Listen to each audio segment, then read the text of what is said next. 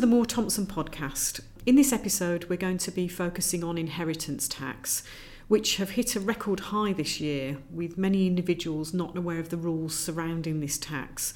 So, individuals and families that wish to pass on their legacy need to be careful to ensure they don't face a significant inheritance tax bill. Now, I'm joined today by Heather Bright, who's partner at Moore Thompson. Um, it's going to help us understand the ins and outs of this tax. So, welcome, Heather. Thank you. Hello. Okay, well, let's start really simply. Um, what, what is inheritance tax? Okay. Inheritance tax, or IHT, is a tax on a lifetime gift or on your estate at death.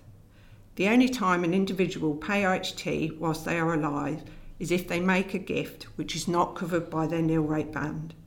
Any such gifts are taxed at a rate of 20% at the time of the gift. On the other hand, the IHT rate on your estate at death is 40%. Okay, so what are the thresholds around inheritance tax? So the nil rate band threshold is currently £325,000. It must be noted, though, that this is a cumulative tax, which means when calculating the IHT, we have to take into account any gifts that have been made by the donor in the previous seven years. There is also recently introduced the residence nil rate band in addition to the normal nil rate band of 325,000.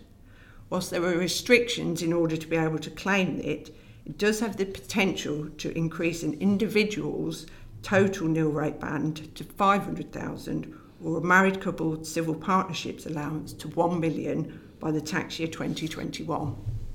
Okay, so will that threshold be affected by a change in circumstances, for example, marriage?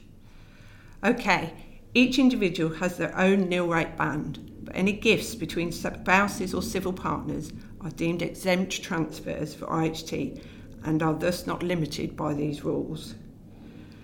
On the death of a spouse or civil partner, the remaining spouse can inherit the unused nil rate band, and this can also contribute to generating a total nil rate band on the death of the second spouse of up to a million pounds.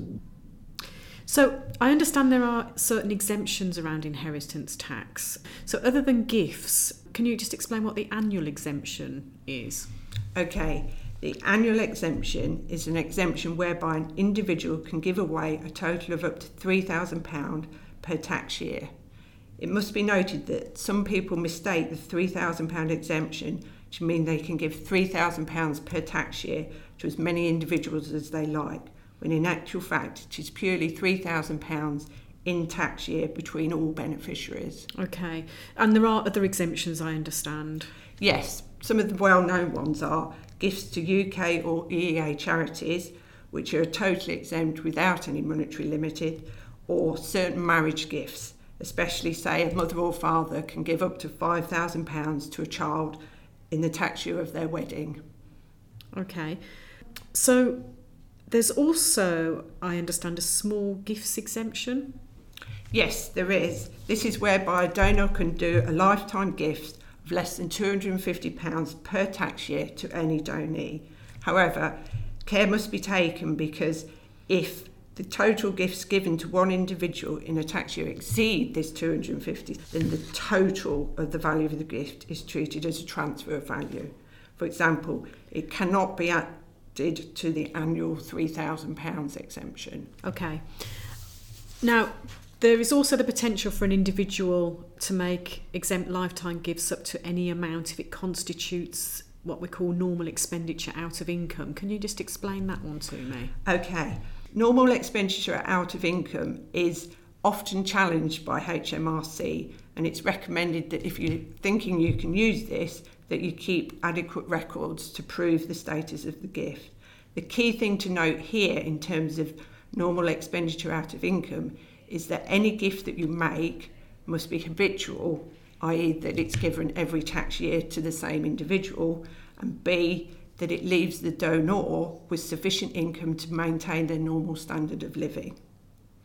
And what's a pet? Okay, a pet is a potentially exempt transfer, and this means that any gift given during a donor's lifetime will only become chargeable to IHT if the donor dies within seven years of the date of that gift. Okay. Now, this is where it gets complicated. So, in addition to the above exemptions, um, I understand there are also certain reliefs available under IHT legislation that can help reduce uh, any liability due on a transfer of value. One I understand is business property relief. Now, again, Heather, can you explain to me how that works?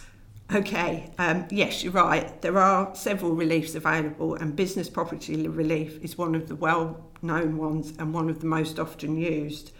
Um, the aim of business property relief, or BPR, is to reduce the value for IHT purposes in relation to relevant business property. And now I know that sounds a mouthful, but basically, relevant business property relates to things such as an individual's business or their share in a partnership, shares they may hold in an unlisted trading company, or say land or buildings that they use in their own partnership but are held separate outside the partnership or by a company which they control. The benefit of business property relief is that it can reduce the IHT on the value of that assets by either 100% or 50%. So it is a very beneficial relief to be able to claim if possible. Okay. And then there's agricultural property relief. How does that work? Agricultural property relief, or APR, works on a very similar basis to BPR, but is mainly relating to agricultural land and buildings used for the purpose of farming, as you may expect by it being called agricultural properties relief. The relief is given automatically if it applies, and as for BPR, the rates are either at 100% or 50%, depending on the type of asset. Okay, so could you perhaps give us a, a common example of this? Okay, with agricultural property relief, a common situation is, say, where agricultural land is in an estate and it needs to be valued. Now, all the land would have to be valued at market value. If there is an element of development potential with this agricultural land, then the market value will exceed the agricultural value if it was left purely to farming. Thus, the situation could arise that you get 100% agricultural properties relief on the agricultural value, but because the market value is higher, this can still leave you with an element of chargeable estate um, due on which IHT would become due. Right. Okay. So I understand there's lots of other reliefs, things like taper relief, quick succession relief, post mortem relief, uh, which can all be relevant when working out an individual's IHT liability, specifically on death. Of these reliefs, I think taper relief is probably the most well known, but the basis and calculation of this relief is, is misunderstood. Yes, exactly. Taper relief, very much like agricultural property relief and business property relief, is a well known relief, but also slightly misunderstood in how it operates. In general terms, taper relief is available on death in respect of any pets, the potentially exempt transfers, or gifts given during an individual's lifetime in the previous seven years. And basically, it works in the following ways. If the individual dies within seven years, then the value of the gift given is added back to the individual's estate. If then the excess value exceeds that nil rate limit of 325,000, then it becomes taxable. And the rate at which it's taxed depends on how long there has been between the date of the initial gift and the date of death. If death is within three years of the gift, there's no taper relief available but between three and seven years, the rate of tax due falls. Okay, now you've mentioned seven years here, and I understand there's a seven year rule. Once again, this is a term that many people are familiar with but are unsure fully how it operates. In fact, it operates in two key ways depending on whether we are looking at chargeable lifetime transfers or PETs. For chargeable lifetime transfers, as IHT is a cumulative tax, this means that we, when we calculate the IHT, we need to take into account any other chargeable gifts made by the donor in the previous seven years. see if the total transfer in the period exceeds the nil rate band. In relation to pets, as mentioned above, a pet will become chargeable to IHT only if the donor dies within seven years of the date of gift, and then it becomes known as a failed pet.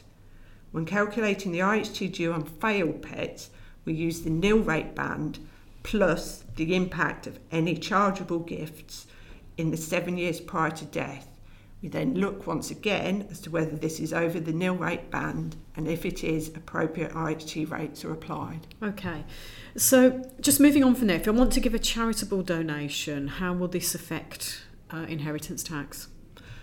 As mentioned earlier, any gifts during your lifetime to UK or EEA registered charities are deemed exempt transfers.